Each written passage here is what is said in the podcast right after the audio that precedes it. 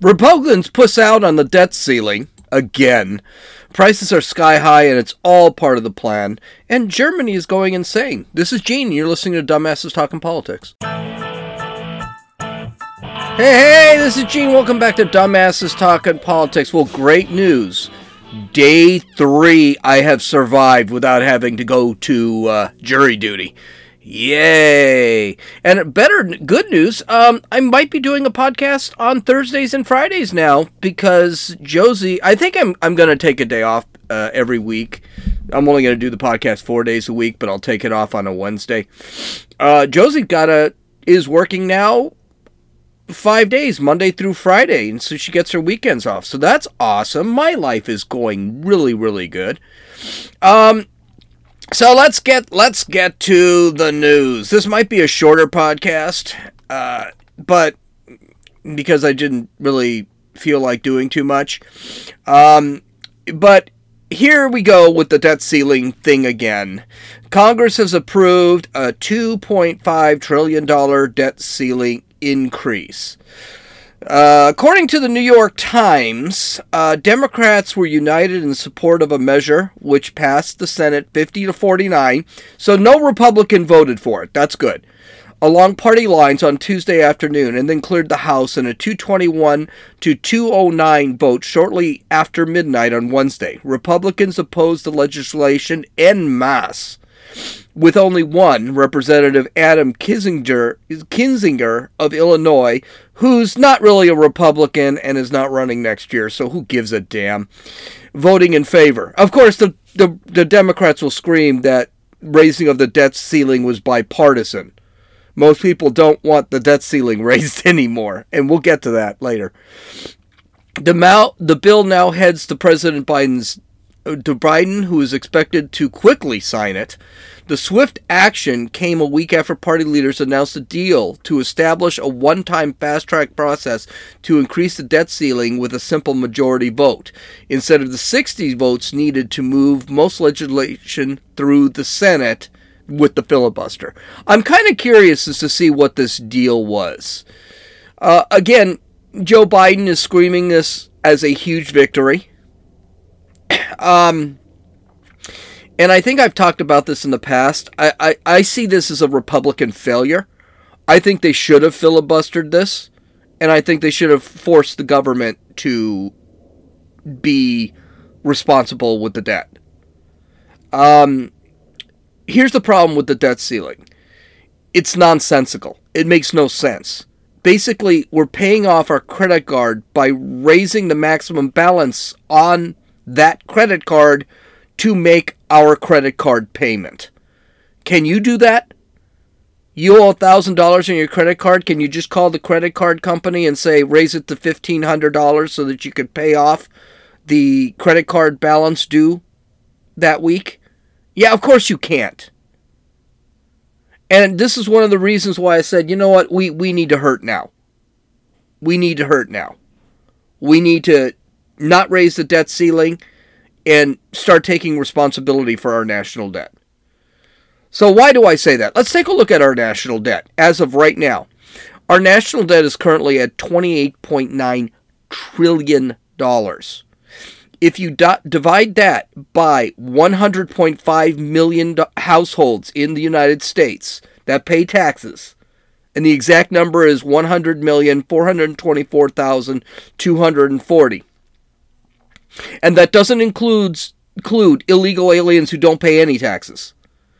That comes up to 287, $859 that each family will owe to pay off the national debt. Now, let's not forget the government produces nothing, they make no money. They only spend money that they take from regular people. So when we look at this national debt, that national debt is not going to be paid off by the government. It's not going to be paid off by the president or the Senate or the House. It's us that is going to have to, we are going to have to pay off that debt.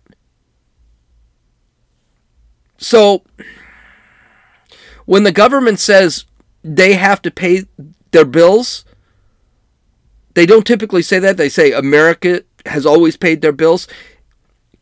It is literally the citizen that pays their bills. We pay for This is why I don't want the government raising the debt ceiling anymore. I want them to stop spending. Like us in real life, the government needs to be fiscally responsible. And there are going to be consequences. There's no question there are going to be consequences to this whole thing. And those consequences are going to happen whether or not we go into default now or we go into default 10 years from now. It's going to happen. That 287k is going to have to be paid by families. Either we do it or our grandkids will end up doing it. We are eventually going into default.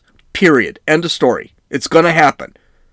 And the more, just like your credit card, if you only pay the interest on your credit card and you keep using your credit card, the payment is just going to go up and you're going to have to pay more interest. And it's going to get to the point where you can only pay the interest, you can never pay the principal. That's what our government is doing right now. So, I personally think we need to suck it up now. So, how bad is this going to look? Well, we're going to default. We're going to have to cut our spending, which means we're going to have to cut down on programs that people might like or people are using. Things that come to mind would be Obamacare. Things that come to mind would be um, uh, welfare, food stamps. Bureaucracies are going to have to be cut. I'm not necessarily thinking that's a bad thing. But what I I think we're all going to dislike, and that is not talked a lot about in the United States, and I think it needs to be talked about. We could be looking at austerity. Now, what is austerity? Austerity is when the our debtors actually tell us what we have to do for our economy so that we can get out of debt and start paying them. Who's our greatest debtor? You got it, China. Now, personally, I, I don't know why the Biden administration doesn't do this. We should be finding out where this pandemic is and say, considering they killed our economy in 2020, we should just say, you know what? The debt with you, China, it's forgiven. Because it cost us $10 trillion to recover from this pandemic. So screw you guys you have just forgiven our debt because you guys screwed up.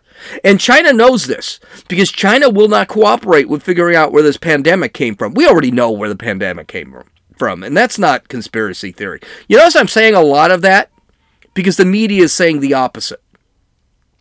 They wanted to blame Trump for the pandemic. It wasn't Trump with the pandemic. I don't think he handled it very well but nobody handled it very well. Trump had nothing to do with the pandemic. China did, but we're not blaming China for anything, and we're still sending our Olympic athletes to Beijing so that they can compete, even though Kamala Harris can't go. So I tell you what, this is what I'd rather do, and maybe you agree with me, maybe you don't. I'd rather suffer it now because our kids are going to suffer it one way or another. And one way they'll suffer is through paying the unknown tax, the quiet tax inflation. On Friday, the Bureau of Labor Statistics showed the consumer price inflation was up 6.8%. We talked about that. And that is that is the highest it's been in 30 years. Since well, 30 years longer, since 1982. So longer than 30 years. If you think that's bad, businesses are getting killed. It was found that wholesale prices are up a whopping 9.6%. What does that tell you? Businesses are losing money by just raising their inflate their rates by 6.8%. They're losing 3% on what they're doing. Ben Zeisloft of the Daily Wire had a list of products and where they are going up. And I think this is great because we say, oh, gas is up 50%, whatever. This is actually where they're up and this is from the Bureau of Labor Statistics. So let's take a look at these things. Gas up 51.1, 58.1%. Used vehicles, used cars are up 31.4%. Hotels are up 25.5%.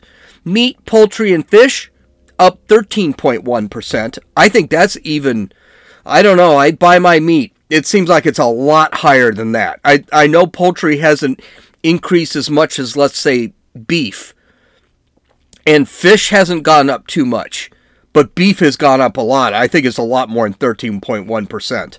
Furniture and bedding, 11.8%. New vehicles, 11.1%. I, Domestic services 10.2%, jewelry 6.7, electricity 6.5, food in general 6.1. Uh, they're talking about like processed food and stuff like that. Clothes up 5%, milk up 4.6%, and fruits and vegetables up 4%. The AP reported 40 it gets worse. I hate to tell you it gets worse and this is what they're reporting here. 45% of American households report that recent price increases are causing the family some degree of financial hardship. 10%, 10% describe it as severe hardship affecting their standard of living, while 35% say hardship is moderate. Lower income households are most likely to have experienced financial hardship due to price increases. 71% of those living in households making less than $40,000 a year say that recent price hikes have caused their family financial hardship. That compares with 40% of those in middle income households and 29% of those in upper income households. So, what is that saying? Inflation is hurting the poor. It's hurting people who need to make their dollar go further, and their dollar isn't going further. It's it, it their dollar is not valuable. They need their money to go further, and this is hurting. Remember, Joe Biden kept saying, "Oh, I'm not going to raise uh, taxes on anyone under four hundred thousand dollars." Inflation is a tax. Inflation is a tax. The Biden administration has absolutely no answers for this. At first, they said the economy was getting better, and then the prices kept going up, and people started bitching about it. Then they said that inflation was transitory, which means it's going to happen for a year and then it's going to go away. Now, including his Janet Yellen, his uh, Fed chairman, said that no, a lot of this is going to be permanent. Then he said it was fine because wages are going up but wages are turned out to be 3% behind inflation. So yeah, you're getting that $15 an hour job or you got that $2 raise, but inflation for something that you usually buy is up $4.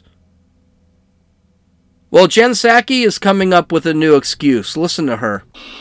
Go ahead there are several progressive groups and lawmakers who are um, increasingly vocalizing the idea that inflation, high inflation, is being driven by corporate greed, uh, including uh, companies with high profits, some of whom have met at the White House with the president uh, in recent months. Um, does the president endorse that idea? Does he think that corporate greed is the big driver of inflation right now? Well, I think that the president thinks the way people uh, across the country, American families, uh, digest inflation is by price increases. And if you look at industry to industry, it's a little different. So, for example, the president, the secretary of agriculture have both spoken to what we've seen as the greed of meat conglomerates. That is an area when where people go to the grocery store and they're trying to buy a pound of meat, two pounds of meat, ten pounds of meat. Um, it is the prices are higher. That is, in his view, uh, and the view of our secretary of agriculture because of you could call it corporate greed. Sure, you could call it uh, jacking up prices uh, uh it, during a pandemic. Uh, there are other areas where we've seen increases uh, because of supply chain issues, and we're seeing those increases around the world as it relates to gas prices, oil supply, and things along those lines. So I would say there's some areas where we have seen uh, corporations uh, benefit, profit from the pandemic, uh, and uh, and certainly the president would agree with that component. I, I don't know the full context of all of their remarks. Okay, that's right. That's what it is. It's all greed. Big meat is greedy. The car industry is greedy. Those the agricultural industry is greedy. The dairy industry is greedy. Um, what else is there? The furniture industry is greedy. Jewelry industry is greedy. The electrical industry is greedy. Everybody is greedy. Do you know who? It's all their fault. And do you know whose fault it's not? The Biden administration's fault. Not their fault. They had nothing to do with it. Okay, obviously there's some real problems with her argument here. Prices are not determined in greed. This is basic by greed. This is basic economics. They're determined by supply and demand. How much product do I have and how much demand is there for, for that product? If there is a high demand for a product like meat, but I can't get the meat, then I'm going to sell it for a higher prod- price because I can't get the meat. The other problem is if prices are determined by greed, wouldn't there be that company out there who wants to make higher products uh, pros, uh, profits that would say that okay, for example, you got Tyson chicken, they sell your chicken for $2 a pound, but the chicken actually only costs 10 cents a pound and everybody is paying 10 cents a pound for the chicken? Wouldn't there be that company that said, okay, we'll only make, you know, 900% profit and we'll sell it for a dollar a pound so that we can corner the market? Yeah, that's not what's happening. It's from the producers of the chicken that are raising the price of the chicken because they have to pay more to feed the chickens. That's what's happening. And they have to pay more to feed the chickens because they can't get the feed from the people that make the feed for the chickens. Everything is connected here. It is not one group that says, "Hey, we're just going to raise beef prices to $10 a pound." That's that's not happening. You have to pay, you have to put out capital to create the beef. And in a competitive market, in capitalism, this is why capitalism works by the way. In a competitive market, you have to compete with all those other people that are providing meat or feed or whatever. Also, I get why you could say that the car industry is greedy. I get that. Toyota, those bastards, GMC, those bastards. But used cars have gone up in price. So what? The guy who's selling his car is asking for more money for those cars? I'm not kidding. I right by where I live, there's a, a, a, place where they park cars, and you can buy a car. I saw a car with 150,000 miles selling for $4,500. I looked at it, I was like, you on crack? 150,000 miles? You want to sell this car for $4,500? They've gotten expensive. Everything has gotten expensive. Even when I'm selling something privately, it's gotten more expensive. If I want to buy from some guy off the street, it's gotten more expensive. Why? Because he knows he's going to sell his car to somebody. They're going to undercut him by $1,500. And they're going to sell it. If they undercut him by $1,500, then they're going to boost it up to $6,000. Maybe, you know, give it a wash and a, you know, check it. They got, they got to check the cars. But they're to sell that same car for six thousand, seven thousand dollars. See figures, I'll sell it for forty five hundred dollars. Everything has a relationship in an economy. And that's something that this is something everybody normal person knows, which is why when you hear Jen Psaki talk, she just sounds like she's out of touch. That she doesn't understand, no, we're actually dealing with this crap. I mean, the Biden, Joe Biden's not dealing with it. He doesn't pay for anything. He doesn't pay for his turkey dinner on Christmas or Thanksgiving. The White House pays for it. He's not even paying for a for a fence that he's building around his uh, his property in Delaware. The government's paying for it. You're paying for it. I'm paying for it. So these guys just really appear out of touch. And then there's the big thing and by the way, everyone knows this. This is this is not a secret. Um is every industry greedy because everything is going up?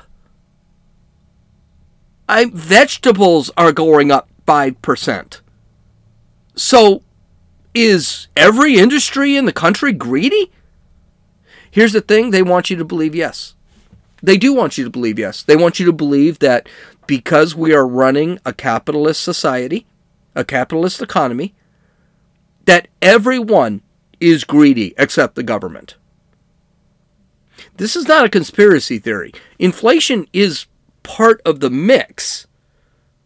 Inflation is how the government is going to change our economy. That's what they wanted to do. AOC's five page Green New Deal defined all of this, and they are following the recipe.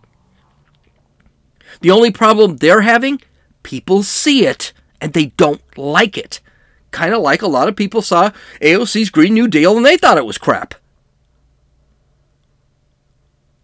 Do you think it's an accident that the cost of cars, new cars, used cars, hotels, and gas have gone up?